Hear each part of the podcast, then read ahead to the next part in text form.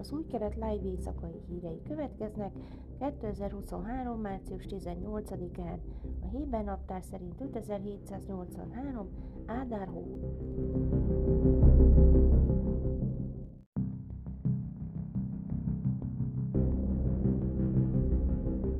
Kormány igazságügyi reformtervét ellenző tüntetők pénteken megpróbáltak a tenger felől eljutni Benjamin Netanyahu miniszterelnök keszáriai magánvilájához. A demonstrálók a haditengerészet veteránjai és a bajtársak néven ismert tartalékos katonák csoportja vezetésével kajakkal és úszva érkeztek az északi város tengerpartjára Netanyahu otthona közelébe.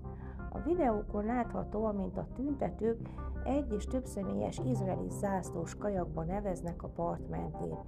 Többi résztvevő búvárruhában és egyéb búvár felszereléssel érkezett a partra. Megközelítették Netanyahu otthonát, de a helyi rendőrség és a miniszterelnök biztonsági személyzete eltávolították őket a helyszínről. A rendfenntartó szervek szerint az aktivisták illegális demonstrációt folytattak. A haditengerészet tartalékos tiltakozói azt mondták, azért tartották a demonstrációt, hogy közöljék Netanyahu-val, le kell állítani a reformtervet. A csoport tagjai korábban már vízre szálltak, hogy elzárják Hajfa kikötőjének, Izrael egyik fő nemzetközi tengeri csomópontjának bejáratát a kormány elleni országos tüntetések részeként.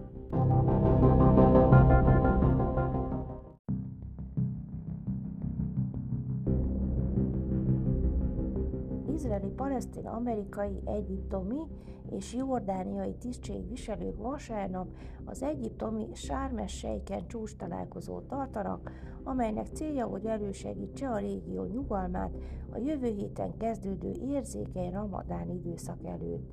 Zahi Hanekbi nemzetbiztonsági tanácsadó irányítja az izraeli csapatot, ahogy azt az előző csúcs találkozón tette a jordániai Akabában februárban.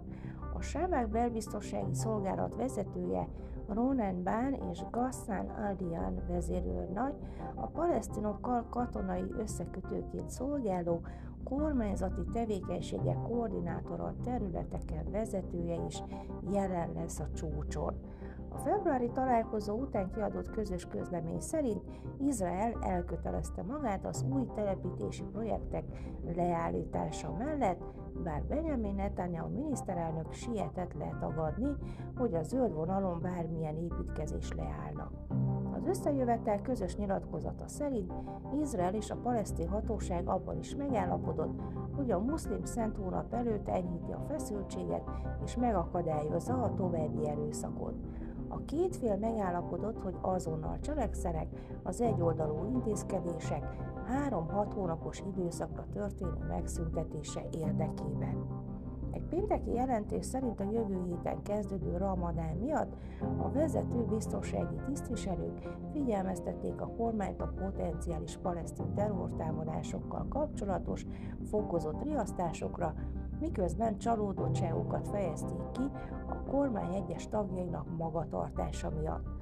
A Hárez szerint a Joáv Galant védelmi miniszterrel a közelmúltban tartott találkozón a katonai tisztviselők azt mondták, hogy Izrael folyamatos belső nyugtalansága, a palesztin hatóság csökkenő népszerűsége, a nacionalista zsidó támadások számának növekedése és Itamar Ben-Gvir nemzetbiztonsági miniszter lépései mind hozzájárulnak az erősen ingadozó júdea és szamáriai állapothoz. Hadsereg vezetői különösen kritikusan nyilatkoztak a rendőrségért felelős Ben-Gvir miniszterről, aki elrendelte az illegálisan felhúzott épületek fokozott lebontását Kelet-Jeruzsálemben. Állítások szerint egy héttel a ramadán előtt az ilyen akciókat a lehetséges biztonsági következmények és a biztonsági vezetők ajánlásainak teljes figyelmen kívül hagyásával hajtották végre. A szélső jobboldali Bank ígéretet tett arra, hogy agresszívebb álláspontot foglal el azon palesztin otthonokkal szemben, amelyeket a szükséges izraeli engedélyek nélkül építettek Kelet-Jeruzsálemben, valamint Júdea és Szamáriában. Az ilyen építmények lerombolását a palesztin terror elleni izraeli erőfeszítések részeként tervezte, bár az elmúlt hetekben engedély hiányában lerombolt házak tulajdonosai és a biztonsági védségek között nem volt kapcsolat. A miniszter állítólag összetűzésbe került a katonasággal, a miniszterelnökkel és a rendőrség vezető rangú tisztviselőivel maximalista megközelítése miatt.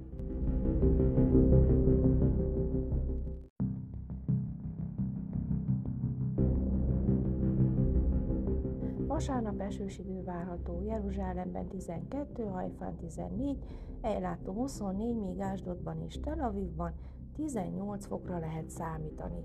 Ezek voltak az új keret live hírei szombaton. Shavuatov!